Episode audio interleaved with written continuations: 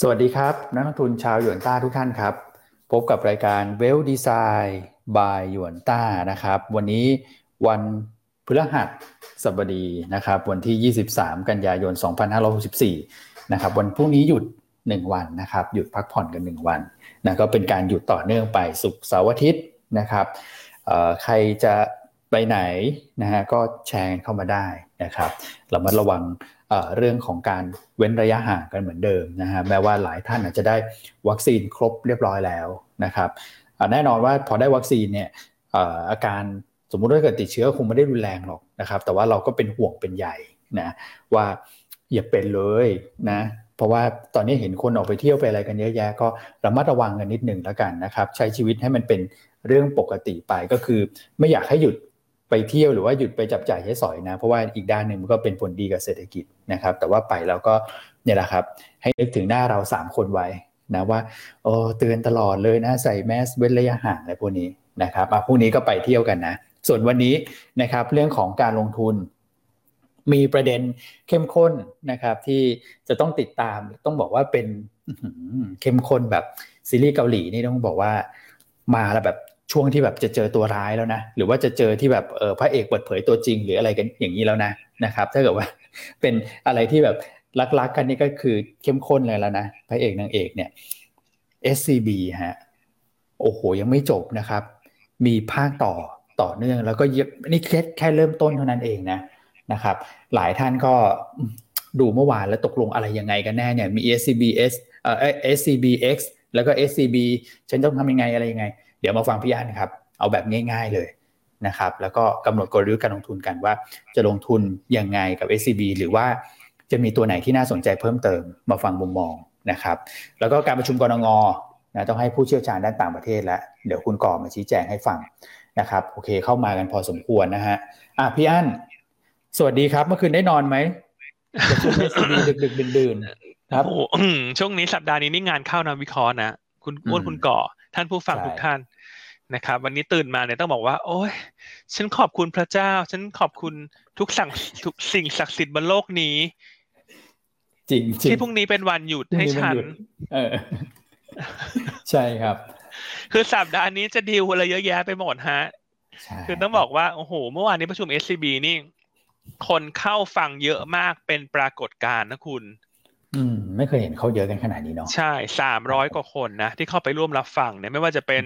ทางด้าน analyst ทางด้านของ fund manager นะฮะทางด้านของเอ่อผู้ที่เกี่ยวข้องอ่าใช่ เต็มไปหมดเลยฮะ ใช่คือต้องบอกว่าเยอะมาก ๆ เลยนะครับ เพราะฉะนั้นก็วันนี้เดี๋ยวเรามาเล่าให้ฟังว่า SCB ที่เราแนะนำไปแล้วก่อนหน้าทำไมวันนี้เราเลือกย้ำอีก เอาวันนี้เลือกอีกวันหนึ่งเหรอฮะ SCB เลือกอีกวันหนึ่งนะครับ แล้วก็มันเป็นจุดเปลี่ยนที่สำคัญ เอาอย่างนี้แล้วกันเนี่ยอยากจะให้ทุกคนตั้งสมาธินิดนึงเนาะในช่วงที่เราเล่าเรื่อง SCB นะเราอยากให้ทุกท่านเห็นภาพที่มันเปลี่ยนแปลงแล้วก็เข้าใจไปด้วยกัน อืมเดี๋ยวนะฮะ ผมเห็นหัวข้อ hot top hot hot topic ของพี่อันหัวข้อที่สองฮะ ยานแม่ลำใหม่ เตรียมบินสู่จักรวาลฟินเทค โอ้โห ยานแม่นะ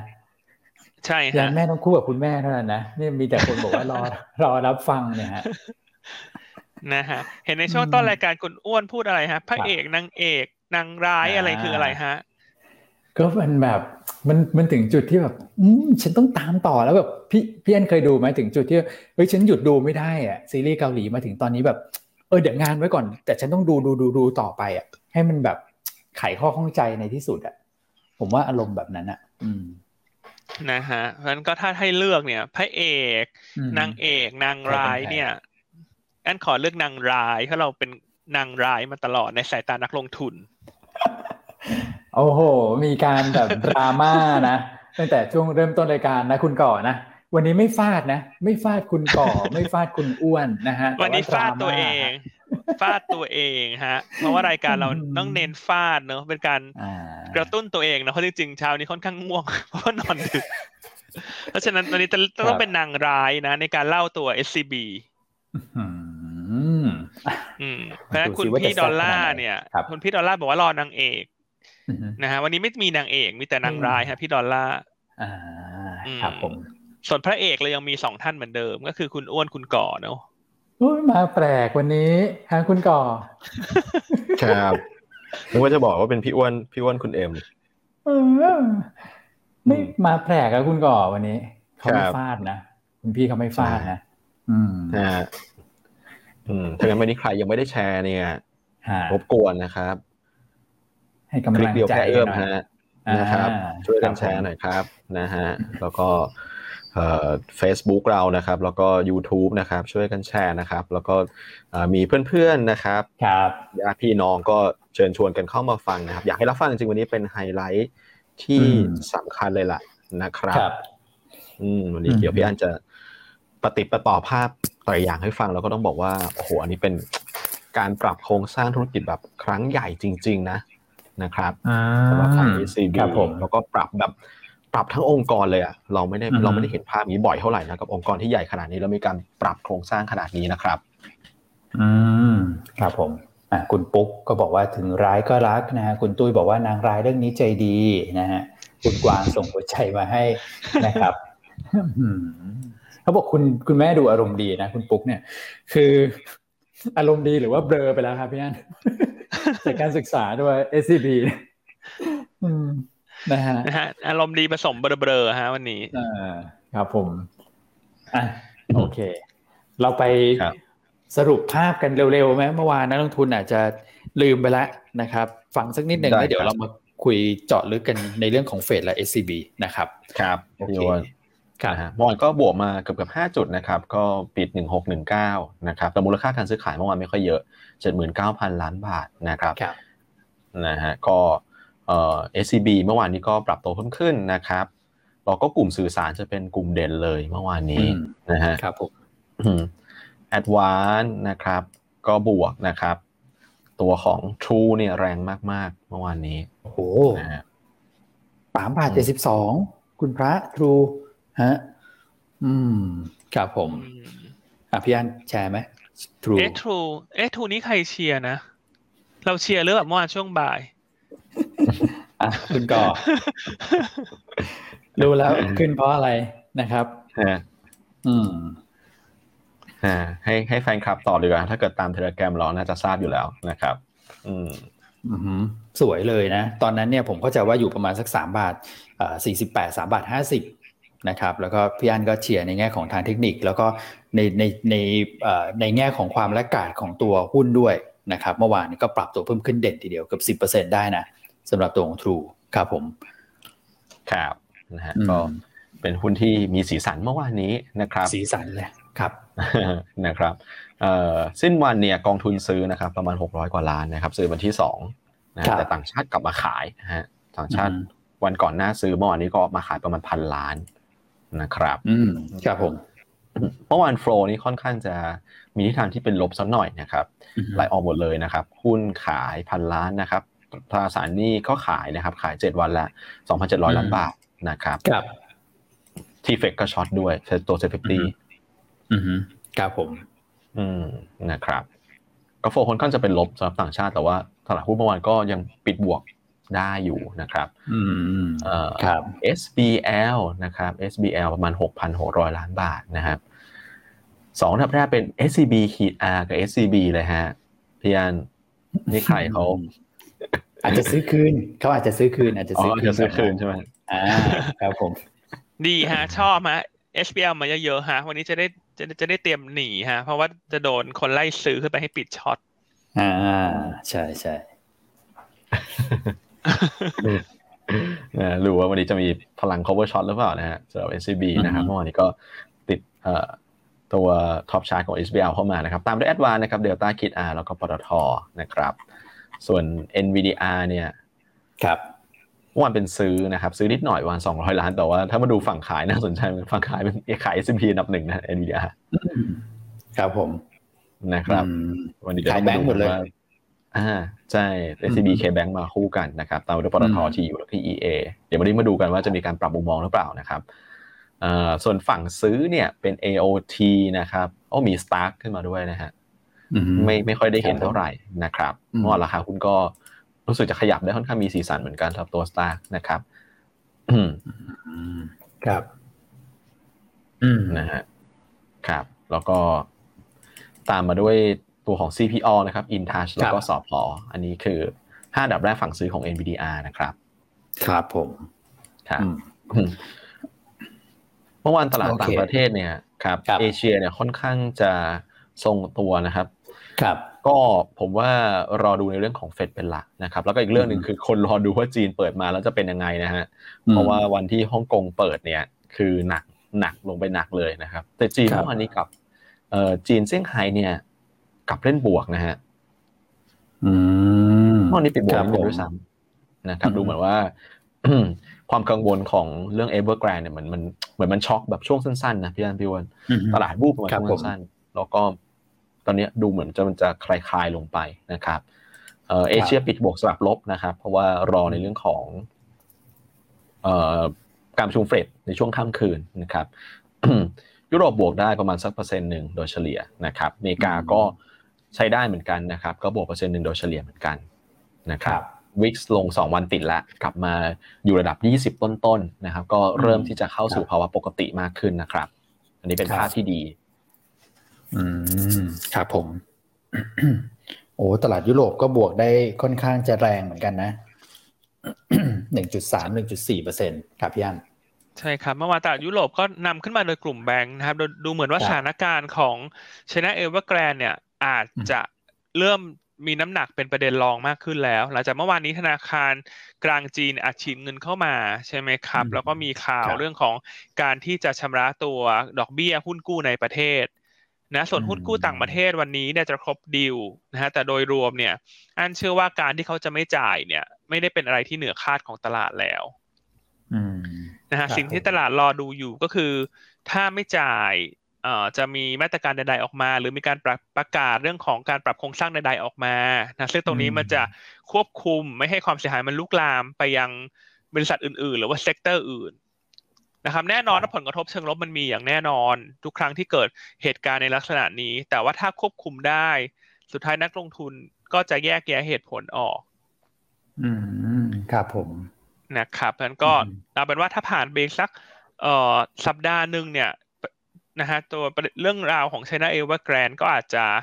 ค่อนข้างมีน้ำหนักลดลงละ อืมครับพี่อัน นะครับนั้นก็วันนี้ก็ยังต้องติดตามแหละนะครับว่าถ้าไม่จ่ายดอกเบี้ยอ่าจะมีความเห็นอย่างไรตามมา อืมครับนะครับ แต่เมื่อวานนี้จีนก็ส่งสัญญาณชัดใช่ไหมคุณอ้วนคือการเติมสภาพคล่องเข้ามาในระบบ ใช่ ครับผม คือ ถ้ามีประเด็นหนี้พวกนี้ครับสิ่งสิ่งสำคัญเลยที่ต้องแก้อันดับแรกก็คือเรื่องของสภาพคล่อง อารมณ์ไม่คล้ายเหมือนตอนโควิดนะที่บ้านเราเนี่ยตอนนั้นเนี่ยแบงก์ชาติเข้ามาช่วยดูแลเรื่องของสภาพคล่อง และทำให้ความเหมือนป่วนของพวกกองทุนตราสารหนี้เนี่ยหรือว่าตลาดตราสารหนี้ที่อยู่ดียิวก็ขึ้นไปเนี่ยมันก็ลดลงอย่างอย่างรวดเร็วเลยนะครับอันนี้ก็เป็นการแนวทางการแก้ไขเบื้องต้นเลยครับว่าอัดฉีดสภาพคล่องเข้ามาก่อนแล้วไม่น้อยนะนะครับสุดทีแล้วเนี่ยก็คือ 90 บิลเลียนหยวนนะครับ คือเมื่อวานเนี่ยเขาใส่เงินเข้ามา 120 นะครับครับแล้วก็เป็นเป็นยอดสุทธิที่อัดฉีดเข้ามาเพราะมันจะมีส่วนที่มันครบกำหนดอะไรด้วยนะครับ ก็คือ 90 billion 90 billion นี่เท่าไหร่ 90 billion ก็ประมาณสัก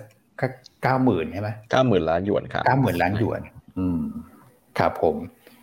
สบายใจไปได้เปลาะหนึ่ง วันนี้หุ้นตัวของ China Evergrande Group ดูเหมือนว่าจะเริ่มฟื้นขึ้นมาด้วยใช่ไหมพี่อัน ใช่ครับก็เปิดรีบาวประมาณสิบห้าเปอร์เซ็นต์อ่าโอเคฮะดูจะคลายตัวไป ใช่ แต่ว่าวันนี้ญี่ปุ่นก็กลับไปปิดทำการอีกครั้งหนึ่งนะ สัปดาห์นี้ตลาดเอเชียเนี่ยเปิดเปิดปิดปิดสลับไปสลับมาครับนะครับแต่วันนี้หุ้นไทยเราเนี่ยไม่ว่าจะมีปัจจัยอะไรก็ตาม แต่ต้องบอกว่าเลยว่าวันนี้หุ้นไทยมันมีความโดดเด่นเฉพาะตัว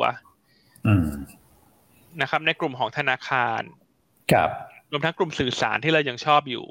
ถ้าเกิดว่าช่วงเนี้ย มองว่าภาพตลาดปีหน้ากลุ่มไหนจะเด่นเนี่ย นับตั้งแต่ตรงนี้เราก็มองว่าเป็นแบงก์กับสื่อสาร คือแบงก์มันเริ่มเห็นจุดเปลี่ยนละ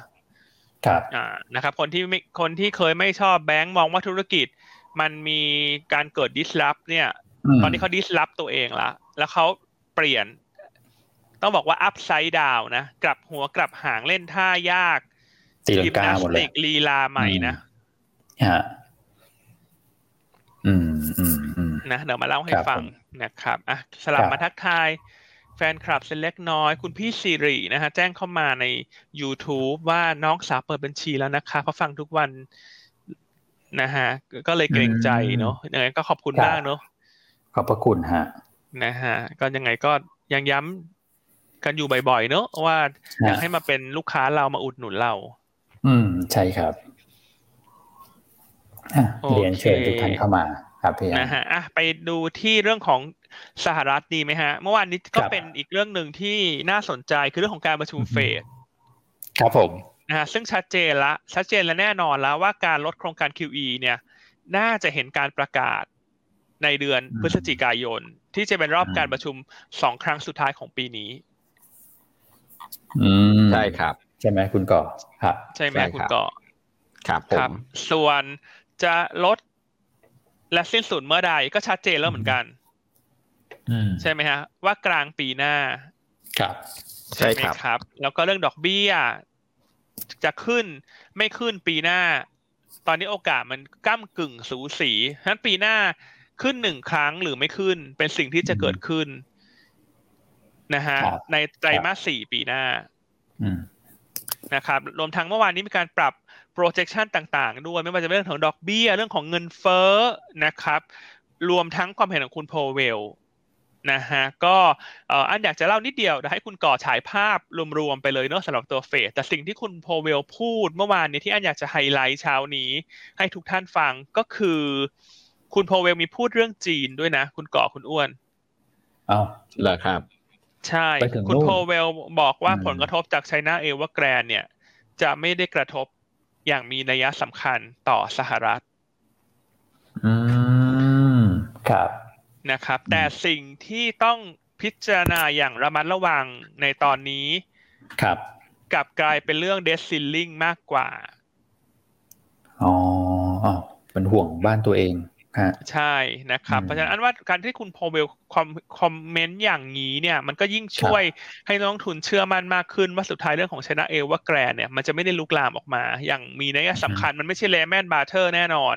นะครับมันไม่ได้สร้างความเสียหายอย่างรุนแรงแน่นอน เทียบกับขนาดเศรษฐกิจของจีนนะครับและคุณพาวเวลก็ออกมาเน้นย้ำว่าเรื่องของ debt ceiling เนี่ยเป็นสิ่งที่ต้องรีบหยิบยกมาพูดคุยแล้ว ครับ นะครับเพราะฉะนั้นสัปดาห์หน้าเนี่ย พอสัปดาห์นี้ผ่านเรื่องเฟดไปแล้ว China Evergrande ก็ผ่านมาน่าจะเกินครึ่งทางแล้ว สัปดาห์หน้ามาติดตามเรื่อง debt ceilingครับนะครับ ซึ่งเอ่ออยากให้นักลงทุนวางกลยุทธ์วางกลยุทธ์อย่างนี้นะฮะคือเดซิลลิงสหรัฐเนี่ยมันเป็นอย่างนี้ทุกรอบ คือมันจะผ่านไม่ผ่านผ่านได้ผ่านตีไปตีมา เพราะฉะนั้นเวลามีข่าวลบก็ก็อย่าไปตกใจสุดขีดเนาะเพราะว่าสุดท้ายมันก็พร้อมที่จะกลับลำได้ คือลิ้นมันพลิกไปพลิกมาได้ตลอดอะ ในมุมในสไตล์การต่อรองอะถูกไหมคุณอ้วน ครับใช่ครับคุณอ้วนนี่ก็พลิกลิ้นเก่งใช่ไหมคุณอ้วนจะเข้าใจ นี่ โอ้โห ยังไงฮะ อืมนะครับเพราะสัปดาห์หน้าก็เอาอย่างนี้ละกันก็เป็นเดซิลลิงนะฮะคือถ้าอันไม่ฟาดคุณคุณก่อนแล้ววันนี้คนฟังก็ทานข้าวไม่ลงนะแล้วขอฟาดฟาดเบาๆ จัดไปครับผมอะก็ประมาณนี้เนาะสิ่งที่อันอยากจะแชร์เรื่องคุณโพเวลอะมาให้คุณก่อฉายภาพไปเลย ว่าเมื่อวานในประชุมเฟดมันเกิดอะไรขึ้นบ้างแล้วประเมินอย่างไร อืมครับพี่อันพี่อ้วนนะครับอ่าไล่เรียงไปทีละเรื่องแล้วกันดอกเบี้ยเหมือนเดิมนะครับ ไม่ไม่ได้แตะอะไร ไม่ได้เปลี่ยนอะไรนะครับ tapering เนี่ยค่อนข้างชัดนะครับเหมือนที่พี่อันบอกนะครับ ว่าจะเกิดขึ้นเร็วๆนี้ ซึ่งก็น่าจะเป็นเดือนการประชุมครั้งถัดไปนะครับ เดือนพฤศจิกานะครับ แล้วก็ส่งสัญญาณอีกอย่างคือ การจบ tapering หรือว่าจบโครงการ QE เนี่ยจะเกิดขึ้นช่วงกลางปีหน้านะครับ อันนี้ก็พูดค่อนข้างชัดเหมือนกัน เพราะฉะนั้นถ้าเกิดเราไปคิดย้อนกลับเนี่ยเอ่อตอนนี้การประชุมเหลืออีกสองครั้งในปีนี้ก็คือพฤศจิกาธันวานะครับ ส่วนปีหน้าเนี่ย 2022 เนี่ยเอ่อถ้าคำว่ากลางปีของเขาคือมิถุนาเนี่ย ปีหน้า จากมกราถึงมิถุนาสี่การประชุมนะครับบวก 2 ปีนี้ก็จะเป็น6นะครับถ้ากลางปีของเขาบอกว่าอาจจะขยับไปได้นิดนึงนะครับเป็นกรกฎาเนี่ยก็จะเป็น 5 การประชุมปีหน้าบวก 2 ปีนี้ก็จะเป็น7นะครับเอ่อครั้งถัดไปจากนั้นคือกันยาละผมไม่คิดว่าจะถ้าเกิดเขาใช้คำว่ามิดมิดสองพันยิบสองเนี่ยไม่น่าจะขยับไปถึงกันยานะครับ เพราะฉะนั้นแล้วเนี่ยแปลว่าจากนี้ไปเนี่ย กรอบเวลาของการทำเทเบอริงเนี่ยมันน่าจะอยู่ประมาณสัก6-7ถึงการประชุม จากเดิมที่เรามองว่าน่าจะใช้เวลาประมาณทั้งปีก็คือ 8 การประชุมนะครับเพราะฉะนั้นอัตราการลดเนี่ยในแต่ละในในแต่ละครั้งในแต่ละการประชุมมันอาจจะมากกว่าที่เราคิดอยู่สักนิดหนึ่งนะครับเพราะว่าเขาจบไวจบประมาณกลางกลางปีหน้านะครับ ก็อันนี้ก็เป็นเป็นประเด็นแรกนะครับ ประเด็นที่สองมาดูในเรื่องของประมาณการต่างๆนะครับ GDP เอาลงนะครับ 7 เหลือ 5.9 นะครับ แต่ว่าปีหน้าปรับขึ้นจาก 3.3 เป็น 3.8 อันนี้ของอเมริกานะครับ เงินเฟ้อนะครับเงินเฟ้อตัวทั่วไปนะครับ 3.4 เป็น 4.2 เงินเฟ้อปรับขึ้นนะครับ ปีหน้าขึ้นนิดนึงเหมือนกัน 2.1 เป็น 2.2 แต่ว่าจะเห็นว่า 2 2.2%ก็ถือว่าอยู่ในที่ใกล้เคียงกับเป้าหมายระยะยาวที่2%นั่นแปลว่าเงินเฟ้อปีหน้าเขามองเงินเฟ้อจะลดระดับลงมานะครับ ดังนั้นสิ่งที่เฟดยังเชื่อมั่นอยู่ก็คือว่าเงินเฟ้อเป็นปัจจัยชั่วคราว ก็ยังเป็นอย่างนั้นอยู่นะครับอ่าตัวตัวคอ PCE หรือว่าตัวเงินเฟ้อเอ่อเงินเฟ้อพื้นฐานเองเนี่ยก็แนวโน้มเดียวกันนะครับแนวโน้มเดียวกันนะครับทั้งทั้งตัวคอทั้งตัวเฮดไลน์เลยแนวโน้มเดียวกัน เพราะฉะนั้นเฟดเชื่ออยู่ว่าเงินเฟ้อเป็นเรื่องชั่วคราวนะครับ อันนี้คือเรื่องที่สองเรื่องที่สามคือ dot plot ครับ dot plot เนี่ย ปี 2022อะมีเปลี่ยนนิดนึงจากการประชุมเมื่อเดือนมิถุนายนนะครับ มีขยับขึ้นไปหน่อยนะครับ แต่ว่าตัวเลขมันก็ยังก้ากึ่งนะครับ เหมือนที่พี่อั้นบอกนะฮะว่าขึ้นหนึ่งครั้งกับไม่ขึ้นเลยเนี่ย คือห้าสิบห้าสิบพอๆกันนะครับ ครับ ครับ คือก้ำก้ากึ่งเนาะใช่ก้ากึ่งก้ากึ่งครับ ใช่ แต่สิ่งที่ตอบได้อย่างแน่นอน คือครึ่งปีแรกปีหน้าดอกเบี้ยไม่ขึ้นแน่นอน ใช่ ถูกไหมครับคุณก่อ เพราะคุณโพเวลพูดชัดว่า ไม่ใช่ว่าลด QE เสร็จแล้วจะขึ้นดอกเบี้ยเลย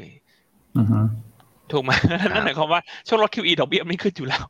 อันนี้ก็ อันนี้ก็ตีความง่าย ๆ เนอะอืม ใช่ใช่ถูกต้องครับ ใช่ครับ ครับโอเค อะ ปีหน้าก็ยังไม่น่าจะขยับหรอกจุดไข่ปลานี่มันดูยังไงคุณก่อเนี่ยนักลงทุนเขาก็ตาลายละจุดทำไมจุดจุดจุดจุดจุดมันเยอะไปหมดเลยเนี่ยครับเอ่อจุดจุดเนี่ย ในแต่ละปีเนี่ย จะมีทั้งหมดสิบแปดจุดนะครับอ่าอย่างดูปีสองศูนย์สองหนึ่งก็ได้ฮะจุดทุกสิบแปดจุดเนี่ย อยู่ที่ระดับล่างสุดเลยนะครับ แกนตั้งทางขวาบนเนี่ยมันจะเป็นระดับดอกเบี้ยนะครับ ซึ่งปัจจุบันมันอยู่ที่ศูนย์ถึงศูนย์จุดสองห้า นะครับคราวนี้เนื่องจากมี 18 คนเพราะฉะนั้นคนที่ตัดสินเนี่ยก็คือคนตรงกลาง คนที่ 9 คนที่ 10เนี่ยแหละจะเป็นคนที่ตัดสินนะครับ ซึ่งถ้าดูเนี่ยคืออย่างปีเนี่ยฮะอย่างปี 2022 เนี่ย มันจะครึ่งครึ่งเลย 99 นะครับ 99 ที่อยู่ระหว่างคนที่มองเท่าเดิมกับคนที่มองขึ้น ซึ่งขึ้นเนี่ยมันก็แบ่งเป็นคนที่มองขึ้นหนึ่งครั้งกับขึ้นสองครั้ง นะครับแต่ถ้าเกิดวงรวมกันเหมือนที่พี่อ้วนวงก็คือเก้าเก้านะครับอ่าคราวนี้ปีสองศูนย์สองสามเนี่ยเอ่อจะมีการขยับขึ้นนะครับจะมีการขยับขึ้นคือจากเดิมเนี่ยสองศูนย์สองสามเนี่ยเขามองว่าจะขึ้นประมาณสองครั้งจากระดับปัจจุบันนะครับระดับปัจจุบันที่ศูนย์ถึงศูนย์จุดสองห้าเนี่ยจะขึ้นประมาณสองครั้งนะครับ แต่ตอนเนี้ยจะเห็นว่าจุดเนี่ยมันไปมันไปกองอยู่ข้างบนมากขึ้นนะครับ จุดที่อยู่ข้างล่างมันน้อยลง นะครับครับอืมแปลว่าคนสับสนการขึ้นดอกเบี้ยมากขึ้น ซึ่งตอนเนี้ย ค่าเฉลี่ยเนี่ยมันอยู่ระหว่างประมาณสามถึงสี่ครั้งอืมครับผมจากจากระดับปัจจุบันนะครับนะฮะอ่าโอเคนะครับ อันนี้ก็คือการขยับขึ้นครับ ครับ อันนี้ก็คือหนึ่งหนึ่งคนก็หนึ่งจุดถูกไหมสิบแปดคนก็สิบแปดจุดนะฮะใช่ อืมครับผม อยากจะจุดตรงไหนก็จุดจุดจุดจุดกันเข้าไป ตามมุมมองเรื่องเศรษฐกิจเรื่องดอกเบี้ยของแต่ละคนไปนะครับใช่เพราะฉะนั้นปี 2023 เนี่ยถ้าดูจากจุดจุดจุดจุดเนี่ยจะเห็นได้ว่าคนที่มองว่าขึ้นอย่างน้อยสองครั้งเนี่ยคือ 13 คนคุณอ้วนคุณก่อ ครับ ถูกไหมฮะ อ่าแล้วลงมาอีกคุณอ้วนอ่าลงมาอีกเห็นไหมอะคุณวงก็แต่ตรงนี้ขึ้นไปข้างบน อันเนี้ยคือ 13 ใน 18 คนมองว่าปี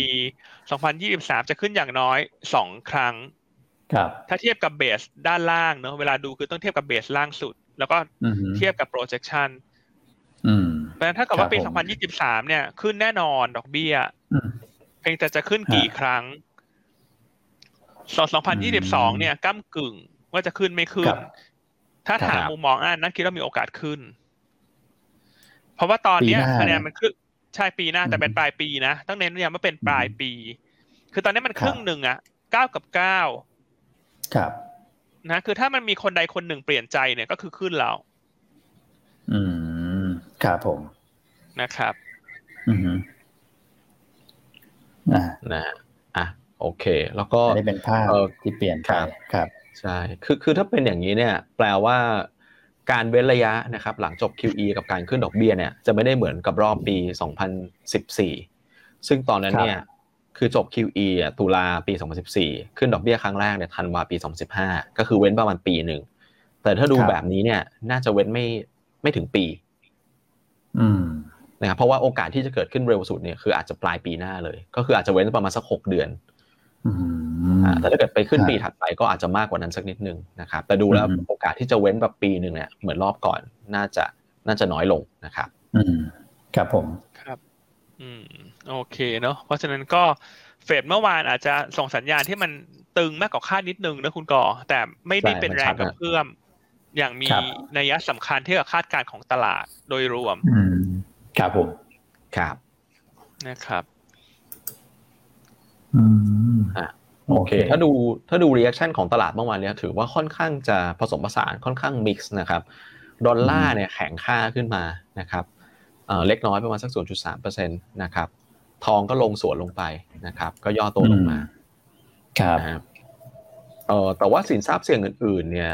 ก็ยัง perform ได้ค่อนข้างโอเคอยู่นะครับหุ้นอเมริกาอืมพี่อย่างที่บอกหุ้นอเมริกาก็ขึ้นเฉลี่ยประมาณเปอร์เซ็นต์หนึ่งนะครับ VIX ลงอืมครับเอ่อน้ำมันขึ้นเมื่อวานนี้นะครับ แต่อืมน้ำมันก็มีเรื่องเฉพาะตัวก็คือเรื่องของสต็อกน้ำมันที่มันลดลงนะครับ อืมอืมครับผมครับ อืมโอเคโอเคสำหรับเรื่องเฟดก็ต่างประเทศมีก็ความชัดเจนระดับหนึ่งอืมใช่ครับนะครับ คุณก่อนมีอะไรเสริมไหมฮะเฟดหรือว่า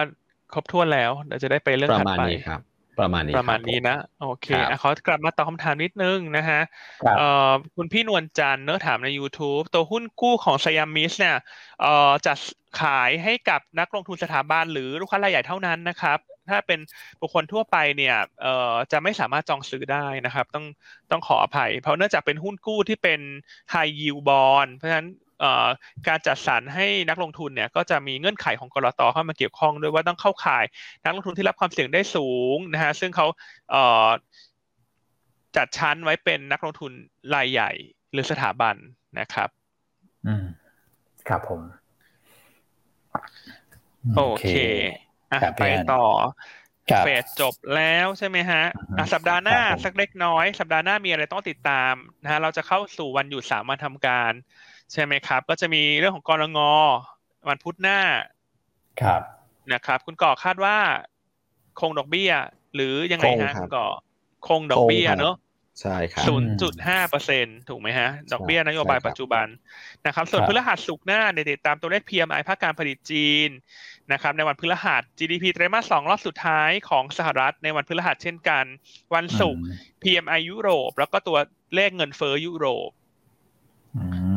นะครับเพราะฉะนั้นครับสัปดาห์หน้าเนี่ยถ้าพิจารณาอย่างนี้เนี่ยตลาดโดยรวมก็ไม่ได้มีเรื่องราวที่เป็นลบมากนัก ถ้าใช้หน้าเอเวอร์แกนเราผ่านได้ในสัปดาห์นี้ ใช่ไหมคครัรับบก็จะมีเรื่อง debt ceiling นี่แหละที่เป็น swing factor ให้ฟาดหัวฟาดหางกันตามข่าวสาร แต่ตัวเลขเศรษฐกิจก็จะไปตกในช่วงกลางถึงปลายสัปดาห์ อืมครับผม โอเค ครับผม ครับนะครับอะมีพี่ท่านหนึ่งถามมาเรื่องหุ้นฮะ IPO เนอะอันอย่างนี้นะฮะคือหุ้น IPO เนี่ยเรา black out ไปแล้วนะครับเพราะฉะนั้นตอนนี้ไม่สามารถคอมเมนต์ได้แล้วสำหรับตัวที่คุณพี่ถามเข้ามา black เพราะว่า black out ไปแล้วก็คือเป็นช่วงห้ามให้ความเห็นบทวิเคราะห์อืมจะส่งให้ไม่ได้แล้วนะนะครับอืมทุกครั้งที่เราออกบทวิเคราะห์ IPO เราจะมีการแจ้งแล้วว่าให้โหลดเก็บเอาไว้ นะครับครับเพราะว่าหลังจากเข้าสู่ช่วง black out เนี่ยต้องดึงออกจากระบบ เพราะฉะนั้นคุณพี่นิตยาเนี่ยเอ่อเดี๋ยวต้องรอหุ้นตัวนี้เข้าซื้อขายก่อนนะครับ บทวิเคราะห์เราก็จะกลับมาให้โหลดได้อีกครั้งหนึ่ง อืมใช่ครับ คือไม่ไม่กล้าพูดแม้แต่ชื่อเลยนะเนี่ย ใช่ใช่ใช่อ่าเอาเป็นว่าทุกเกณฑ์ IPO จะเป็นอย่างนี้เนาะใช่ครับนะครับ โอเค ครับผมอะไปต่อที่เรื่องในประเทศไหมคุณอ้วน คุณอ้วนมีอะไรเตรียมมาให้เราวันนี้ สักนิดหนึ่งนะครับ ก็คือวันนี้จะมีการประชุมศบคชุดเล็กนะฮะก่อนที่จะนำเสนอวันที่ 27 วันจันทร์จะมีการประชุมศบคชุดใหญ่ ผมว่ามี 3 เรื่องนะครับหนึ่งก็คือเรื่องพ.ร.ก.ที่หมดอายุ 30 กันยาเนี่ยพ.ร.ก.ฉุกเฉินจะยกเลิกไหมนะฮะถ้าเกิดยกเลิกแล้วเรื่องของการควบคุมเวลาเข้าออกเคอร์ฟิวเนี่ยแล้วก็จะหายไปด้วยไหมนะครับซึ่งถ้าเกิดว่ามีความชัดเจนวันนี้เนี่ย ก็จะเป็นบวกกับ CPALL นะฮะอีกอันหนึ่งก็คือการผ่อนปลนมาตรการคุมเข้มเพิ่มเติม เช่นอะไรบ้างโรงภาพยนตร์นะถ้าเกิดว่าคุณมีมาตรการดูแลที่ดีและนำเสนอมา แล้วก็สาธารณสุขเห็นด้วยเนี่ยก็อาจจะพิจารณาเปิดได้เหมือนกัน ตั้งแต่วันที่ 1 ตุลาเป็นต้นไปนะครับรวมถึงพวกสปาด้วยนะเพราะว่ายังเป็น 2 กิจกรรม หลักๆนะที่ยังโดนควบคุมอยู่นะตอนนี้นะครับก็จะเป็นบวกกับเมเจอร์สปาเป็นต้นนะครับส่วนอันที่ 3 ก็คือแนวทางในการเปิดรับนักท่องเที่ยว เมื่อวานเนี่ยเขาก็ให้ภาพที่น่าสนใจมาเหมือนกันนะครับว่านักท่องเที่ยวเนี่ยสามารถเข้ามาได้เป็นลักษณะบลูโซนนะบลูโซนก็คือเที่ยวเป็นเกาะเป็นอะไรพวกนี้นะครับซึ่งบางคนก็อาจจะวันนี้ตัวเลขผู้ติดเชื้อขยับขึ้นมานะครับแล้วจะเปิดอีกหรอนะฮะคือถ้าเกิดว่าดูมุมมองของภูเก็ตเนี่ยเขาก็มองว่า เรื่องของวัคซีนเนี่ยเป็นสิ่งสำคัญนะถ้าเกิดว่าเราฉีดเรื่องของวัคซีนเข็ม3อะไรอย่างเงี้ยเขาก็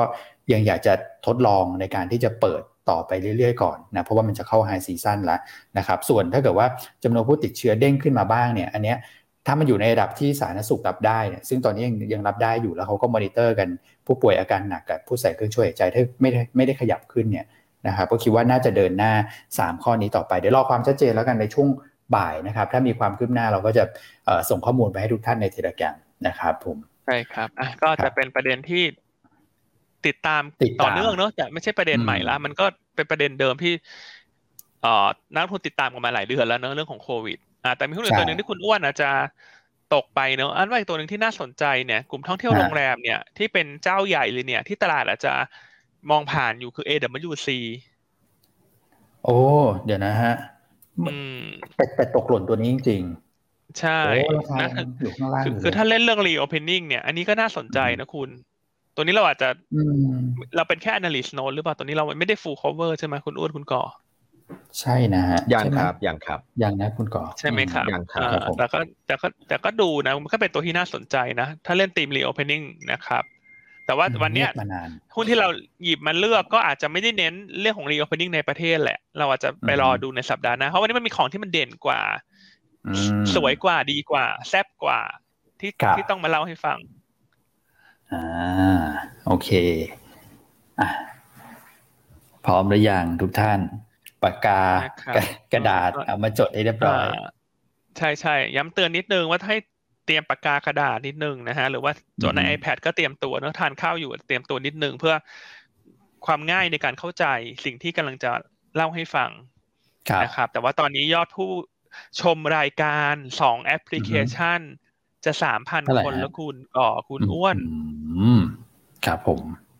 นะครับ แต่ขออนุญาตเช็คยอดแชร์ก่อนสักเล็กน้อยนะครับว่าวันนี้ยอดแชร์เป็นอย่างไร ทุกท่านที่เข้ารับฟังปฏิบัติตามกฎของเราหรือยัง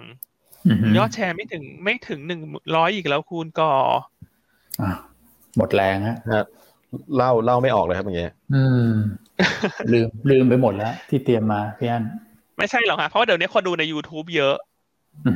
อ๋อแล้วเขาแชร์ไม่ได้มาเขาเลยแชร์ในเฟซบุ๊กน้อยไงมันจะไม่เห็นมันจะไม่เห็นนะยังไงก็ วันนี้อยากได้ยอดแชร์แบบ ร้อยห้าสิบอย่างเงี้ย ถ้าร้อยหนึ่งก็ไม่ค่อยมีแรงพูดนะ เพราะแบบนอนดึกนะเราก็เหนื่อยเหนื่อยเนอะคุณเกาะคุณอ้วนเราคุยกันดึกนะเมื่อคืนเรื่องดิวเอสซีบีอะใช่ครับ ใช่ไหมครับ อืมเพราะฉะนั้นให้ดูหน้าพี่เนาไปก่อนแล้วกัน ระหว่างรอยอดแชร์ พี่แนวสุดสวยกับน้องตองนาวิคอเราคือเมื่อวานน้องตองพูดดีอยู่นะผม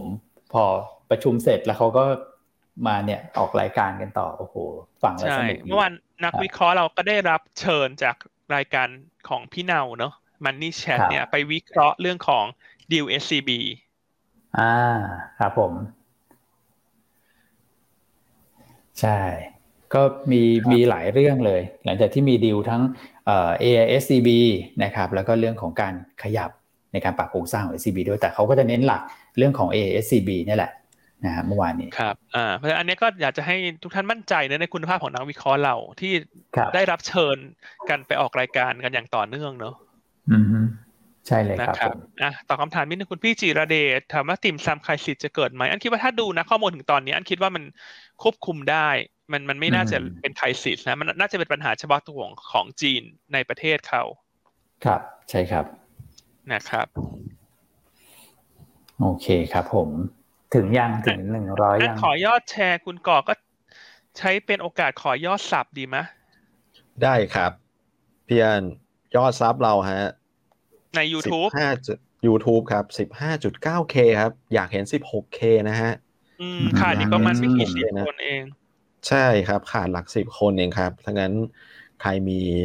เพื่อนๆญาติๆนะครับที่ยังไม่ได้กดซับหรือว่าใครที่เป็นแฟนคลับหน้าใหม่นะครับ ที่เพิ่งเข้ามารับฟังเราเนี่ยผ่านทาง YouTube เนี่ยนะครับแล้วก็ทาง Facebook ด้วยเหมือนกันนะครับ แล้วยังไม่ได้กดซับอะนะครับเรียนเชิญถ้าชื่นชอบในผลงานของเรานะครับ นอกเหนือจากเอ่อรายการนะครับในช่วงเช้าแล้วชื่นชอบในตัวบทวิเคราะห์เรานะครับ ก็ช่วยกดซับให้เราด้วยนะครับ เป็นกำลังใจให้เราในการทำงานในทุกๆเช้าในทุกๆวันนะครับ แล้วก็ โหวตให้เราด้วยนะ เมื่อวานถ้าเกิดใครฟังคุณตองเนี่ยเราชอบคุณตองเนี่ยในรายการพี่เนาเนี่ยช่วยโหวตให้เราด้วยนะครับช่วยโหวตให้คุณตองช่วยโหวตให้เราด้วยนะครับอืมอืมอืมครับผม ใช่ครับอะคุณคุณอ้วนเช็คยอดแชร์แล้วยังฮะร้อยกว่าแล้วฮะร้อยกว่าแล้วอ๋อพี่ร้อยกว่าแล้วโอเค ค่อยมีกำลังใจหน่อยฮะมันนี่เหมือนเหมือนเติมคาเฟอีน ให้เข้าเส้นเลือดนะแต่ว่าเติมผ่านยอดแชร์ อ่าครับผม อะคุณแซมมี่ลีบอกแชร์ให้สามสามครั้งเลยเหรอ ขอบพระคุณมาก ขอบคุณครับนะครับอะตอนนี้ยอดผู้ชมนี่โอ้โหพันแปดกับพันสองคูณทะลุสามพันไปละ โอเคฮะนะครับอะเรามาดูกันที่ SCB ดีกว่าอะไป SCB นะคครัรับบผมอะก่อนที่จะเริ่ม SCB วันนี้อันอยากจะเล่าถึงดีลเมื่อวานเพิ่มเติม อือฮึครับพี่อันนะครับดีลเมื่อวานเพิ่มเติมเนี่ยตอนแรกที่เราวิเคราะห์จำได้ไหมเพราะเมื่อวานสิ่งที่ประกาศมา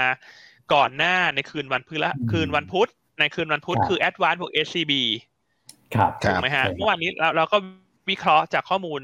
ที่มีล่าสุด เราก็มองว่าเอออย่างนี้ Advance ได้ประโยชน์มากกว่า SCB ถูกไหมเฉพาะดีลดังกล่าวอืมเพราะฉะนั้นดีลดังกล่าวครับเรายังมองว่า Advance ได้ประโยชน์มากกว่า เพราะว่ามันเป็นการต่อยอดธุรกิจขึ้นไป ครับ ใช่ไหมครับ แต่เมื่อวานใช่ครับช่วงเย็นคือ SCB ประกาศมานี่ต้องบอกว่า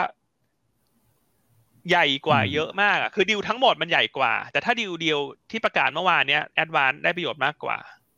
ครับ ครับผมแต่ถ้าดีลทั้งหมดที่วันประกาศเนี่ยมันเปลี่ยนทุกอย่างเลยอะภาพมันเปลี่ยนอือฮึกลับหัวกลับหาง อืมครับนะฮะเห็นได้จากหัวข้อบทวิเคราะห์เราวันนี้คุณตองก็เขียนชัดเลยว่า SCBX เนี่ย จะเป็นยานแม่รำใหม่ เตรียมบินสู่จักรวาลฟินเทค ครับ ใช่ครับอืม นะฮะน้องตองนี่อืมนอกจากจะหน้าตาดีนะไปออกรายการยังเขียนหัวข้อได้แซ่บมากอืม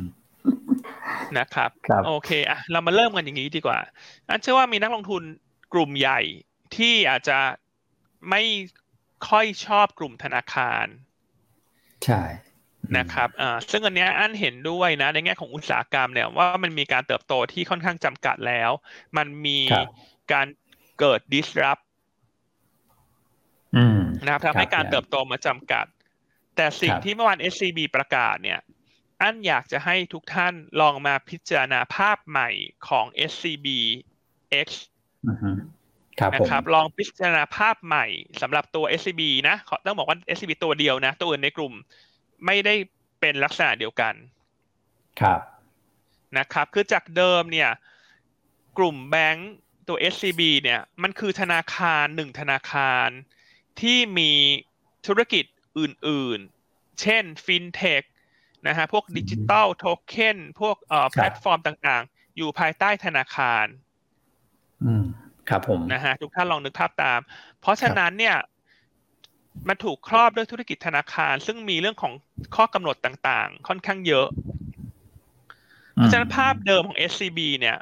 ครับธุรกิจที่มันครอบอยู่เนี่ยมันไม่มันไม่มีโกรธ ค่ะ ที่มันโดนดิสลอฟด้วยครัค่ะบธุรกิจอื่น ๆ เนี่ยที่มันพร้อมจะโตเนี่ยมันโตไม่ได้ เพราะมันถูกข้อจำกัดของกลุ่มธนาคารกดเอาไว้ ถูกไหมฮะใช่อันนี้คือภาพเดิมนะครับ แต่ว่าเมื่อวานในสิ่งที่ประกาศมันคืออย่างนี้ฮะสิ่งที่ประกาศออกมาเมื่อวานเนี้ยมันทำให้ภาพ SCB ที่ทุกท่านต้องมามองในมุมใหม่ มันคือบริษัทฟินเทคที่มี องค์ประกอบของธุรกิจธนาคารส่วนเดียว อืม ครับนึกออกไหมฮะมันมันแตกต่างกันนะ จากเดิมธนาคารครอบทุกอย่าง อันใหม่คือ holding SCBX ธนาคารเป็นแค่หนึ่งในโครงสร้างรายได้ ส่วนธุรกิจอื่นๆเนี่ยในรูปที่คุณอ้วนเตรียมมาเนี่ยเยอะแยะไปหมดเลย AISCB Alpha H Card X Robinhood เนี่ย มันเป็นธุรกิจที่ไปอยู่ under holding อ๋อ รวมทั้งการทำ consumer finance การทำเรื่องของดิจิทัลแพลตฟอร์มนั่นหมายความว่าสิ่งที่มันเคยอยู่ข้างใต้แบงค์เนี่ยแล้วมันโตไม่ได้เพราะมันติดข้อจำกัด ทุกท่านคงจะสงสัยว่าทำไมแบงค์เขาไม่ไปทำธุรกิจ consumer finance เหมือนพวก SAWAD เหมือน MTC ถูกไหมทำไมทำไมพวกนี้มันโตเอาโตแต่แบงค์มันแบงค์มันไม่โตเลยแบงค์มันก็เหี่ยวลงเหี่ยวลงตลอดเพราะมันติดด้วยข้อจำกัดเพราะฉะนั้นตอนประกาศเมื่อวานเนี้ยมันเปลี่ยนละ SCB คือฟินเทคที่มีแบงก์เป็นส่วนหนึ่งในองค์ประกอบ และธุรกิจอื่นที่เขาวางแผนไว้รองรับที่นี่มันจะโตได้ละเพราะฉะนั้นตอนนี้ภาพของ SCB เนี่ยธุรกิจเดิมคือ cash cow แล้วก็ได้แก่ธุรกิจแบงก์ธุรกิจพวกประกันภัย wealth management SCBAM เนี่ย มันเป็น cash cow ที่คอยสร้างเงินสดให้ ครับ คือมันไม่จำเป็นต้องเติบโต แต่มันมีความมั่นคง มันสร้างกระแสเงินสดต่อเนื่อง แต่ธุรกิจที่ถูกกดไว้ในภาพทางด้านขวาเนี่ย ต่อไปนี้มันจะออกไปเติบโตกันได้ อืมครับพี่อันนะครับ ด้วยตัวโครงสร้างที่เป็นลักษณะของเอ่อ light asset คือ asset น้อยเพราะฉะนั้นธุรกิจพวกนี้เวลาโต ROE จะขึ้นเร็ว อืมอ่า และเป็นธุรกิจแห่งอนาคต ครับเกือบทั้งหมด ครับนะครับเพราะฉะนั้นตอนนี้เนี่ยหลังจากประกาศเมื่อวานนี้เนี่ย สิ่งที่ภาพมันเปลี่ยนไปคือ มันเป็นแบงค์ที่ไม่ใช่แบงค์แล้ว มันเป็นฟินเทคที่มีแบงค์อืม ครับผมนะฮะอันที่สองหลาย ๆ ท่านอาจจะถามว่าอะแล้วแต่ละธุรกิจปรับโครงสร้างนี้แล้วกำไรมันจะเข้ามาเท่าไหร่ มันจะยังไงคำตอบของอันคืออันไม่รู้ อืมครับผมนะฮะคำตอบคือไม่รู้ เพราะว่ามันประเมินลำบาก แต่ถามว่าในแง่ของมุมมองต่อหุ้นมันเปลี่ยนไปไหมคำตอบคือมันเปลี่ยนไป คือในบางครั้งเนี่ย กำไรมันเป็นแค่สิ่งที่ตามมา แต่ว่า growth potential มันเป็นสิ่งที่มีศักยภาพมากกว่านะครับยัง under แบงค์ชาติเหมือนเดิมหรือเปล่าธุรกิจที่เป็นแบงค์ยัง under แบงค์ชาติครับ แต่ธุรกิจที่ under SCBX อื่น ๆ ไม่ได้ under มันก็ under ตามกฎหมายของแต่ละอันเขาไป อืมครับผมนะครับนี่ขอตอบคำถามเนอะเพราะธุรกิจที่มี growth potential เนี่ยเอ่อมันจะเริ่มโตแล้วเพราะฉะนั้นอันนี้มันปลดล็อกกัน การข้อจำกัดในการเติบโต ครับ ใช่ไหมครับเพราะฉะนั้นถ้าดูตรงนี้เนี่ยเออเราลองไปมองภาพดูแล้วกันคือกลุ่มแบงก์มันเทรดต่ำบุ๊กถูกไหมใช่ครับต่ำ book เพราะว่าธุรกิจมันโตน้อย แต่กลุ่มฟินเทคเนี่ย มันควรเทรดต่ำ book หรือเปล่าอ่าอันนี้คือสิ่งที่จะมาเล่าให้ฟังนะครับเพราะฉะนั้นถ้ามุมมองของอันนะถ้าทุกคนมองภาพว่าเขาเปลี่ยนจากแบงก์เป็นฟินเทคแล้วเนี่ย ครับ มันไม่ควรจะต่ำ bookอืมครับซึ่งซึ่ง book value เนี่ยอยู่ที่หนึ่งร้อยยี่สิบสี่บาท เพราะฉะนั้นนั่นหมายความว่าระดับราคาของหุ้น SCB ถ้าต่ำกว่าร้อยี่สิบสี่บาท แล้วคุณมองว่ามันจะโตไกล มันเป็นระดับราคาที่น่าสนใจ อืมร้อยี่สิบสี่บาท อันนี้พี่อันมองกลายเป็นราคาขั้นต่ำไปเลย พูดถึงใช่ ใช่คือหลายๆท่านอาจจะแบบโอ้ยแล้วมันจะกำไรเท่าไหร่คืออันเลยบอกกันว่าอันไม่ได้สนใจนะว่ามันว่าแต่ธุรกิจมันจะกำไรเท่าไหร่ เพราะมันยังประเมินลำบาก แต่ว่าสิ่งที่อันอยากจะพูดให้เห็นคือมันเปลี่ยนธุรกิจ potential ในการเติบโตมันเปลี่ยนแล้วนะครับนะครับเพราะฉะนั้นอันนี้ก็คือเป็นสิ่งที่อยากจะมาแชร์ให้ฟังแล้วนอกจากนั้นเนี่ยสิ่งที่น่าสนใจคือ ถ้าตอนนี้นักทุนสถาบันในประเทศ นักทุนสถาบันต่างประเทศ ทุกคนก็อยากลงทุนทุนฟินเทคทั่วโลกถูกไหมจริง แต่ไทยเราเนี่ยมันก็อาจจะมีฟินเทคแบบครึ่งครึ่งกลางๆ บางตัวที่คนหยิบขึ้นมาลงทุนก่อนหน้า ถูกไหมครับเออก็มีหลายๆแต่ว่าตอนนี้ถ้าจะมองที่เป็น pure fintech ครับด้วย Market Cap ที่มันใหญ่บิ๊กเบิ้มขนาดเนี้ยครับ คุณลองประเมินภาพตามนะ ถ้านักลงทุนสถาบันต้องการลงทุนฟินเทคตอนเนี้ยเขามีตัวเลือกมากน้อยเพียงใดอืม เอาแบบอ่า sizing ด้วยยากใช่มากฮะการที่มันมีตัวเลือกขึ้นมาเด่นตัวเดียว นั่นนั่นนั่นนั่นหมายความว่ายังไงฮะถ้าคุณจะซื้อธุรกิจนี้ ณตอนนี้คุณต้องซื้อหุ้นตัวนี้ อืม อืม ครับผมนะครับเพราะฉะนั้นจริง SCB ภาภาพวันนี้มันเปลี่ยนละ มันเปลี่ยนละครับส่วนถามว่าแบงก์อื่นๆใครจะทำตามมาไหมคิดว่าทำตามมา ครับ เพราะฉะนั้นวันนี้ใช่ครับถ้า SCB ขึ้นแรง เพราะว่าเขาประกาศแล้วไงเขาเปิดเผยสตอรี่แล้ว K-Bank เป็นอีกตัวที่น่าสนใจ อืม ครับผม นะอืมส่วนตัวอื่นๆในกลุ่ม คือตอนนี้อยากอะจะให้มองภาพอย่างนี้นะ วันนี้ถ้ากลุ่มแบงค์ขึ้นครับทฤษฎีเดิมว่าแบงค์ตัวอื่นขึ้น ตัวที่ยังไม่ขึ้นจะขึ้นตามใช้ไม่ได้ ตัดทิ้งอืมอืมทฤษฎีนี้ใช้ไม่ได้ครับเพราะว่าถ้าวันนี้แบงค์ตัวใดตัวหนึ่งมันขึ้นแรง เพราะว่าเขาเปลี่ยนฟินเทค ครับมันไม่ได้หมายความว่าตัวที่มันขึ้นช้ามันจะขึ้นตาม เผลอๆตัวที่ขึ้นช้ามันอาจจะไม่ขึ้น เพราะคนอาจจะไม่เอาแล้วที่เป็น traditional bank เนี่ย ฉันจะมาเอาฟินเทคอืมเพราะฉะนั้นฮะวันเนี้ยถ้ากลุ่มแบงค์ขึ้นครับพี่อันถ้าอันอันจะซื้อ leader อะอันจะไม่ซื้อตัวตาม ตัวตามที่มันไม่ขึ้นเพราะมันไม่มีการเปลี่ยนแปลง มันก็ไม่น่าสนใจ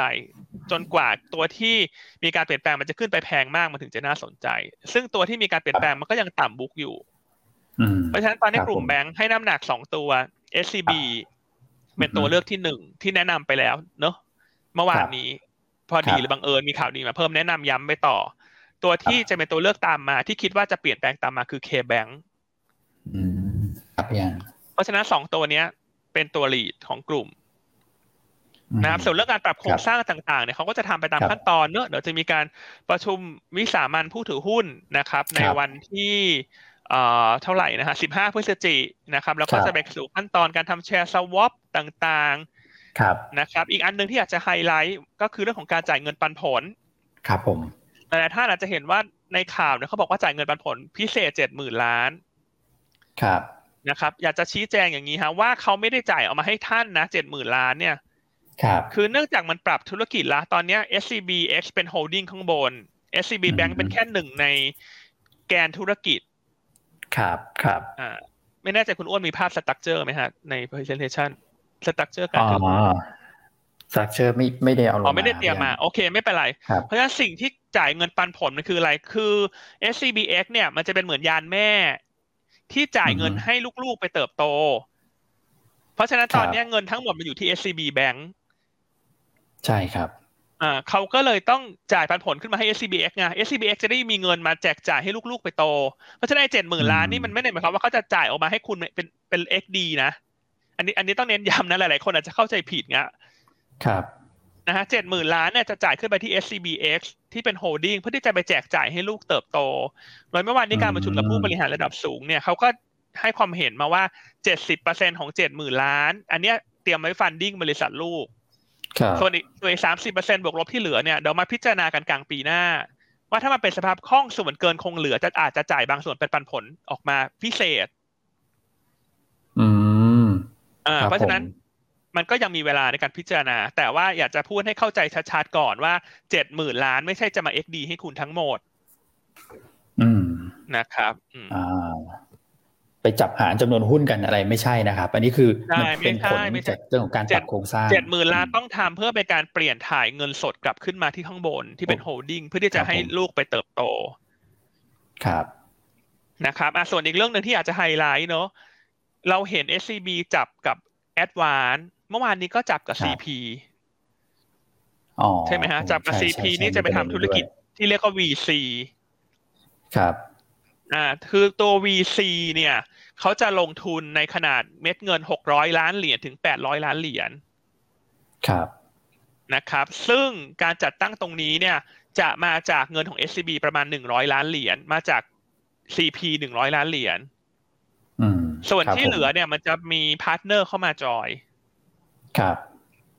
นะครับเอ่อเพราะฉะนั้นก็หลายๆท่านอาจจะเข้าใจว่าหกร้อยกับแปดร้อยนี่ SCB กับ CP ใส่คนละครึ่ง ไม่ไม่ใช่ฮะเขาจะใส่แค่คนละหนึ่งร้อยนะครับ แล้วก็จะไปครับสนับสนุนธุรกิจ VC เนี่ยอืมฮึครับผมนะครับเพราะฉะนั้นภาพหลังการเปลี่ยนแปลงเมื่อวานเนี้ย ธุรกิจแบงก์เป็นธุรกิจเอ่อที่เป็น cash cow เป็นแค่หนึ่งในองค์ประกอบ ส่วนอีกสองธุรกิจที่จะเป็น growth driver คือ consumer finance digital finance นะครับ แล้วก็ digital platform กับ technology service อืม ครับนะครับเพราะฉะนั้นถามว่าอืมเอ่อกลุ่มไหนที่อาจจะได้รับผลกระทบเชิงลบ ก็แน่นอนว่าครับยันเป็นคงเป็นพวกเป็นพวกกลุ่ม finance เดิมนะช่วงนี้เราต้องเบาๆไปก่อน ครับครับนะผมครับเพราะพี่ใหญ่ขยับอุตสาหกรรมมันกระเพื่อมทันทีอืมอืมครับ โอเค โอ้โหอ่านะครับเพราะเพราะเพราะชัดช่วงนี้เลยฮะจะเห็นการ un- underperform นะของหุ้น เช่นครับสวัสด์ KTC ครับ MTC พวกนี้ครับจะ underperform อืมครับผม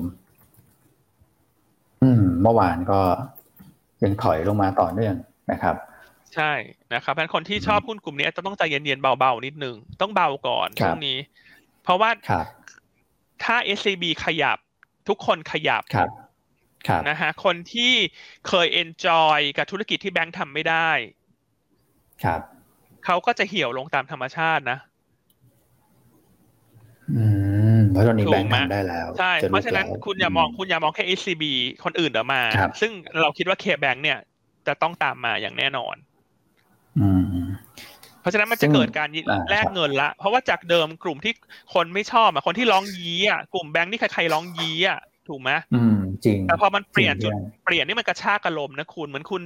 ดูหนังอยู่เว้ยพระเอกนางเอกจบแฮปปี้เอนดิ้งแล้วพระเอกนางเอกอะจบอีกแบบหนึ่งอันนี้มันก็เหมือนเหมือนกัน อ่าครับผมนะครับเพราะฉะนั้น sector rotate จะเกิดอืมอืม อืมผมว่าพอฟังพี่อันแล้วจังหวะมันได้พอดีด้วยถ้าเกิดเราไปเชื่อมโยงกับพวกเรื่องของ bond yield ที่ที่ขึ้นเนี่ยมันก็จะเอื้อกับแบงก์มากไฟแนนซ์ด้วยแล้วเขาจังหวะเขาได้อะ คือมาปรับในช่วงเวลาแบบนี้พอดีนะ พูดถึงนะครับ อืมใช่แล้วดูครับอะชื่อคุณครับอ่าคุณเอมิลี่ถามมาเนอะ SCB เอ่อว่า CP SCB ทำ VC เกี่ยวกับอะไร ก็เกี่ยวกับพวกเนี้ยธุรกิจ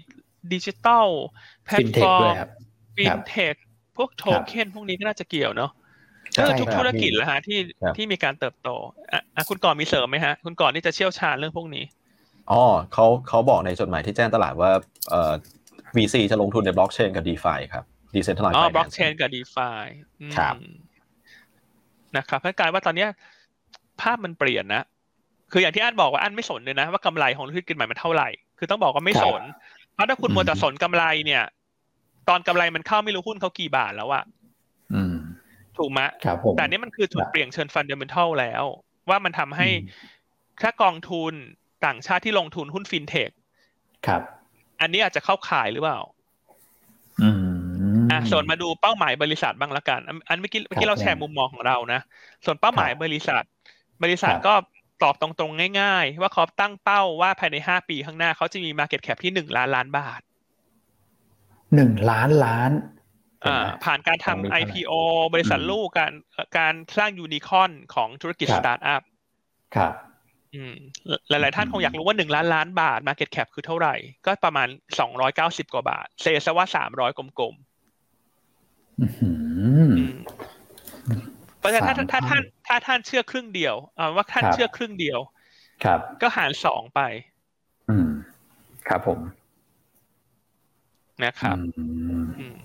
แต่อันนี้ต้องระยะกลางถึงยาวนะ ไม่ใช่คุณแบบฉันซื้อวันเดียวฉันจะฉันต้องการ Market Cap หนึ่งล้านล้านเหรียญหนึ่งล้านล้านบาทพรุ่งนี้เลย อันนี้อาจจะต้องไปอือฮึไปขอแม่น้ำหนึ่งมากกว่า คือภายมันอันเป็นเป้าแบบภายในห้าปี ถูกไหมใช่คครัรับบพี่อันอืมอืม นะครับ เพราะฉะนั้นสิ่งที่เราอยากจะชี้เห็นก็คือ ก็บุ๊กงานว่าฟินเทคไม่ควรต่ำบุ๊กแล้วกันเอาอย่างนี้แล้วกัน วันนี้มันอาจจะเปิดกระโดดอือฮึหรืออะไรก็ตามเนอะแต่ถ้าระดับราคาอืมต่ำบุ๊กก็ยังมองว่าเป็นระดับราคาที่ลงทุนได้ละกันขอตอบอย่างนี้ก่อน อืมครับผมนะครับโอเโอ้ชัดเจนฮะอืม SCB ไม่แน่ใจว่าสิ่งที่วันนี้เตรียมมาแชร์ให้ทุกท่านเนี่ยถูกใจมากน้อยเพียงใดนะฮะ ถ้าถูกใจขอเลขหนึ่งหน่อยฮะวันนี้ ถูกใจขอเลขหนึ่งอืมให้พวกเราทั้งสามคน กดมารัวๆเลยนะครับ อืมนะครับอะคุณก็คุณอ้วนคุณก่อมีอะไรเสริมไหมเพราะฉะนั้นวันนี้เราเลือก SCB เราเลือกครับ Advance เราเลือก Advance ต่อ เพราะมันก็เป็นธีมที่เราแนะนำมาอย่างต่อเนื่อง อืมครับผม ใช่ครับ อืมก็ยังเลือกสองอันที่สองตัวเดิมยังมีอยู่นะครับ SCB Advance นะครับ คือคือผมฟังเมื่อวานเนี่ยที่ที่ผมลองลองเข้าไปดูเนี่ยครับ เอ่อคือผมไม่คิดว่าเขาเป็นแบงค์ไปแล้วอะพี่อันสิ่งที่สิ่งที่แบบเอ่อดรอาทิตย์เล่าให้ฟังนี่คือแบบโอ้โหเฮ้ยไปขนาดนั้นแล้วอะไรเงี้ยคือเรายังรู้สึกเลยว่า เออเราฟังแล้วแบบเราจะต้องแบบเฮ้ยเขิมมาอยากจะปรับตัว เพราะว่าคือแบงค์เขาคิดไปไกลมาก แล้วก็เออมันเป็นสิ่งที่แบบจับต้องได้เพราะว่าทุกอย่างอะเขาวางไว้หมดแล้วครับ แค่จัดสตั๊กเจอร์แล้วก็เหมือนกับ เอาของเดิมอะเขาก็ไม่ได้ทิ้งนะ แต่ของเดิมก็คือเป็นแคชคาวที่หล่อเลี้ยงแบงค์ใช่ไหมซึ่งตอนนี้สัดส่วนมันมันเยอะอยู่แล้วแหละ90%แต่ว่าไอ้ตัวของ growth เนี่ยทำยังไงให้มันปลดล็อกแล้วแบบให้เขาบินกันได้เต็มที่ ซึ่งก็จะใช้เงินจาก cash cow เนี่ยมาทำให้ growth เนี่ยมันมันแรงยิ่งขึ้นไปอีก เพราะฉะนั้น ROE ของแบงค์ที่ตอนนี้ต่ำสิบอะทุกคนก็เลย valuation ว่าแบบสมัยก่อนคุณเทรด ROE แบบสูงกว่า 10 แล้วมันก็ trade ที่ book ได้ แต่ตอนนี้ต่ำสิบก็เลยแบบ trade ต่ำ book อะ แต่เขามองมาถึง 20%นะ ROE ใช่ครับพี่พันลบถามว่าธุรกิจแบงก์เดิมจะไปอยู่กับบริษัทชื่อใหม่หรือหายไปไม่เทรดธุรกิจแบงก์เดิมยังอยู่ครับพี่ แต่ว่าอยู่ under holding SCBX เพราะฉะนั้นหลังจากชำแชร์ swap เสร็จแล้วเนี่ยตัวที่มาอยู่ในกระดานจะเป็น holding คือ SCBX แต่ว่าชื่อโค้ดเขายังใช้ชื่อเดิมคือ SCB ซึ่งธุรกิจธนาคารทุกอย่างยังเหมือนเดิม แต่ว่าอยู่ under holding ใช่ครับนะครับ ก็คือไม่ได้หายไปไหนฮะยังอยู่ยังอยู่เหมือนเดิม คือผู้ถือหุ้นนะฮะที่ถือ SCB อยู่ณวันนี้เนี่ย ถ้าเกิดเข้าสู่โปรเซสในการเปลี่ยนอะท่านจะไม่ไม่ได้รับผลกระทบอะไรเลยฮะทั้งชื่อหุ้นแล้วก็เวลทุกอย่างเหมือนเดิมเดะแต่เขาแค่ปรับโครงสร้างเฉยเพียงแต่มันเป็นการกลับหัวกลับหางธุรกิจที่มันจะโตมันเดินโตไม่ได้ เพราะมันอยู่ under bank ตอนนี้มันก็เปลี่ยนแบงค์มาเป็นหนึ่งในองค์ประกอบของ SCBX และธุรกิจเดิม ก็เหมือนปล่อยลูกๆ คุณไปเดินเล่นไปบินไปอะไรตามสะดวกอะคุณ ครับ ใช่ครับ นะครับโอ้วันนี้คนชมรายการเราสามพันสามร้อยคน คุณกอยอดไลฟ์เยอะครับ ใช่ครับ ทั้งใน Facebook แล้วก็ใน YouTube ครับ ขอบคุณทุกท่านมากจริง ๆ นะฮะนะครับเพราะฉะนั้นเวลามีมีดีลอะไรที่พิเศษเนี่ย คืออันก็มั่นใจนะว่าทีมงานเราคุณภาพสูง เมื่อคืนนี้เราเข้าร่วมประชุมกับ SCB ทั้งหมดกี่ท่านรู้ไหมฮะนักวิเคราะห์เราหกท่านนะคุณอ่านคุณอ้วนคุณก่อ คุณเอมคุณตองคุณต้องฮะ ครึ่งที ครับผม อืม สุดยอดเอาหูหนึ่งมารัวมากพี่อันครับผมใช่มันก็อยากจะให้มั่นใจนะเวลามีดีลอะไรพิเศษเนี่ยคืออันต้องบอกเลยว่าเวลาตอนเช้ามันก็จำกัดเนอะถ้าท่านจะเลือกฟัง ถ้ามาฟังหยวนต้านี้บอกเลยไม่ผิดหวังอืมครับนะฮะเปอร์เซ็นต์ความถูกต้องเรายังคิดว่าเจ็ดสิบเปอร์เซ็นต์ครับนะฮะส่วนท่านฟังแล้วท่านชอบไม่ชอบ ไปพิจารณาดู แต่นี่คือสิ่งที่เรานำเสนอมุมมองของเรานะ ครับ ใช่ครับนะครับ อืม คุณก่อเสริมไหมฮะ ครับผมมองอย่างนี้แล้วกันฮะ ถ้าโดยสรุปเนี่ยคือสั้นกลางยาวแล้วกันฮะ สั้นเนี่ยคือราคาหุ้นเนี่ยตอบสองเชิงบวกนะครับ เพราะว่าวันนี้คงไม่มีบิ๊กแคปตัวไหนที่สตอรี่แบบน่าตื่นเต้นเท่ากับ SCB แล้ววันนี้นะครับ ระยะยาวนี่คือการ transform เปลี่ยนโอ้โหปรับโครงสร้างองค์กรแบบครั้งใหญ่จริงๆแล้ว ECB ต้องบอกเป็นแบงก์ใหญ่เป็นองค์กรใหญ่ แต่ว่ากล้าที่จะเดินหน้าในการปรับโครงสร้างแบบนี้นะครับผมว่าเขามีความมั่นใจแหละ แล้วก็ไปในทิศทางที่มันก็เป็นทิศทางแห่งอนาคตอยู่ล้วในเรื่องของการเอาเทคโนโลยีมาใช้นะครับในเรื่องของอุตสาหกรรมการเงินนะครับแล้วก็รวมเชื่อมโยงไปถึงอุตสาหกรรมอื่นๆด้วยนะครับซึ่งเราเห็นภาพใน ในต่างประเทศแล้วนะครับ SCB เองก็ก็มองเห็นภาพนั้นเหมือนกัน แล้วก็กำลังจะเดินไปไปในทิศทางนั้นนะครับในภาพภาพในระยะยาวเพราะถ้าเกิดว่าไม่ไม่ได้เปลี่ยนแปลงเนี่ยมันก็เป็นแบบเดิมๆแหละซึ่งซึ่งเราเห็นละว่าธุรกิจแบงก์ในช่วงประมาณสัก 3 ปีเนี่ยมันเป็นยังไงหรือว่าในช่วงตั้งแต่เรามีโมบายแบงกิ้งใช้กันเยอะๆเนี่ยเราก็เห็นแล้วว่าว่าธุรกิจแบงก์มันมันเอ่อเป็นอย่างไรนะครับในแง่ของผลประกอบการด้วยนะครับเอ่อ ในระยะกลางเนี่ยผมว่าอันนี้เป็นสิ่งที่น่าสนใจแล้วก็น่าจะเป็นความท้าทายด้วย เพราะว่าหลาย ๆ ธุรกิจคือแบงก์เนี่ยต้องบอกว่าผลประกอบการเนี่ย stable อยู่แล้วถูกไหมฮะค่อนข้างจะ stable ละอย่างในถ้าเกิดใน presentation เขาก็บอกว่าเป็นเหมือนเหมือนเป็น cash cow อยู่แล้วนะครับสิ่งที่ที่สร้างเงินให้เขาอยู่แล้วอย่างสม่ำเสมอ แต่ว่าธุรกิจใหม่ ๆ ที่ไปทำเนี่ยแน่นอนผมว่ามันก็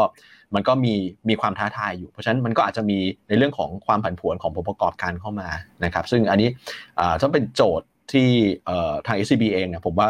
ก็คงจะต้องคิดในเรื่องของการที่เอ่อพวกฟินเทคต่างๆเนี่ยจะทำในเรื่องของรายได้ ในเรื่องของการดึง user เข้ามาในเรื่องของการเติบโตได้อย่างไร ซึ่ง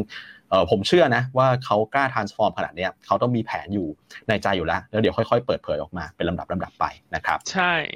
นะครับคือสิ่งที่อันนี้เราอยากชี้เห็นคือเขา transform ตัวเองแล้ว แต่มุมมองของท่านในฐานะนักอือฮึลงทุนเนี่ยมัน transform มุมมองตัวเองหรือเปล่า ว่าเขาอืมไม่ใช่แบงค์ ครับนะครับ เพราะว่าคำถามที่เอ่ออาจจะถามเข้ามามันก็ยังอยู่ในเรื่องของแบงค์อะนึกออกมาแต่อันอยากจะชี้เห็นว่า ถ้ามันมองว่ามันไม่ใช่แบงค์ล่ะแต่อันนี้แล้วแต่ท่านนะ ท่านไม่ชอบอันนี้แล้วแต่สะดวก แต่อันนี่คือครับมุมมองของเรา อันนี้คือมุมมองของเรา โอเคครับ ชัดเจนโอ้โหฮะเลขสำรับเลข SCB หนึ่งเยอะมากๆเลยขอบพระคุณใช่มาก เพราะฉะนั้นถ้าวันนี้ครับผม SCB ขึ้นแรงครับถ้าคนจะเก่งว่าแบงค์ที่จะทำตามมาก็คือ K Bank นะก็เอาเป็นว่าครับชอบสองตัวเนี้ย อืม คู่กันไปสำหรับกลุ่มแบงก์ SCB K Bank นะครับครับอ่าส่วนคุณโฮมถามมาเนะว่าถ้าปรับโครงสร้างเสร็จแล้วจะทำธุรกิจบริหารหนี้เสียเองได้หรือเปล่าอันว่าการปรับโครงสร้างครั้งเนี้ยทำให้เขาทำธุรกิจอะไรก็ได้แล้วกันครับขอตอบอย่างนี้แล้วกัน เพราะว่าเพราะเพราะว่าทุกอย่างจะทำ under holding ไม่ได้ทำ under ธนาคารไทยพาณิชย์อืมครับถูกไหมผครับ เพราะฉะนั้นถ้าเอกชนอื่นทำได้ทำไม SCB Holding จะทำไม่ได้ ครับ ใช่ครับ ถูกไหมฮะ ถูกครับอืมเพราะฉะนั้นวันนี้ก็ต้องบอกว่าแสดงความยินดีกับลูกค้าหยวนต้านะว่าเราก็แนะนำ SCB มาแล้วก่อนหน้าเนอะต้องบอกว่าเราเนี่ยเฮงเฮงตลอดเวลานะอืมเฮงเฮงเฮงเฮงนะครับโอเคโออะเคโอ้หมดเวลาแล้วเสียดายหมดจะอยากจะเล่าเวลาพี่ต่ออันอีกสักชั่วโมงหนึ่งเนี่ย คือมันเล่าแล้วมันแบบ คือต้องบอกว่าอยากจะให้ทุกท่านเห็นภาพจริงๆนะว่าเราแบบใช่เราทำการบ้านมาอย่างหนักหน่วงเลยนะอืม โอเค หมดเวลาครับแล้วไม่เป็นไรก็หวังว่าเนี่ยที่เล่าไปมันจะพอให้เห็นภาพนะอืมส่วนแอดวานสองร้อยคืออันมองว่าไปไกลกว่าสองร้อยครับพี่ถ้าพี่ถืออะอันก็ยังชอบอยู่นะฮะถือไปเถอะไฮแอดวานยิ่งทุนร้อยเจ็ดสิบาทถือไปเลยอืมนะครับครับผมอะวันนี้เลือกอะไรนะ เรายังไม่ได้พูดเลย SCB SCB SCB K Advance Bank อะ Advance เลือกฮะอ่า SSR เนอะฮะ SSR ก็อาจจะเป็น long term นิดนึงฮะ ส่วนใช่ฮะทางเทคนิคคุณแชมป์เลือกตัวของแบมฮะครับผม โอเคครับผม โอ้โห ไม่แน่ใจดิ SCB จะมีอะไรอีกไหมเนี่ยนะพี่อันคุณก่อคงไม่มีแล้วนะ ไม่งั้นนี่โอ้โหมาแบบหนักหน่วงมากอะหอันนี้หวงอันนี้ก็ถือว่าชุดใหญ่มากแล้วครับเออใช่ครับหนักหน่วงมากอืมนะครับอ่านะครับโอเคครับเพราะฉะนั้นถ้าใครรับฟังรายการเราแล้วยังไม่ได้เป็นลูกค้าเนี่ย ยังไงอยากจะ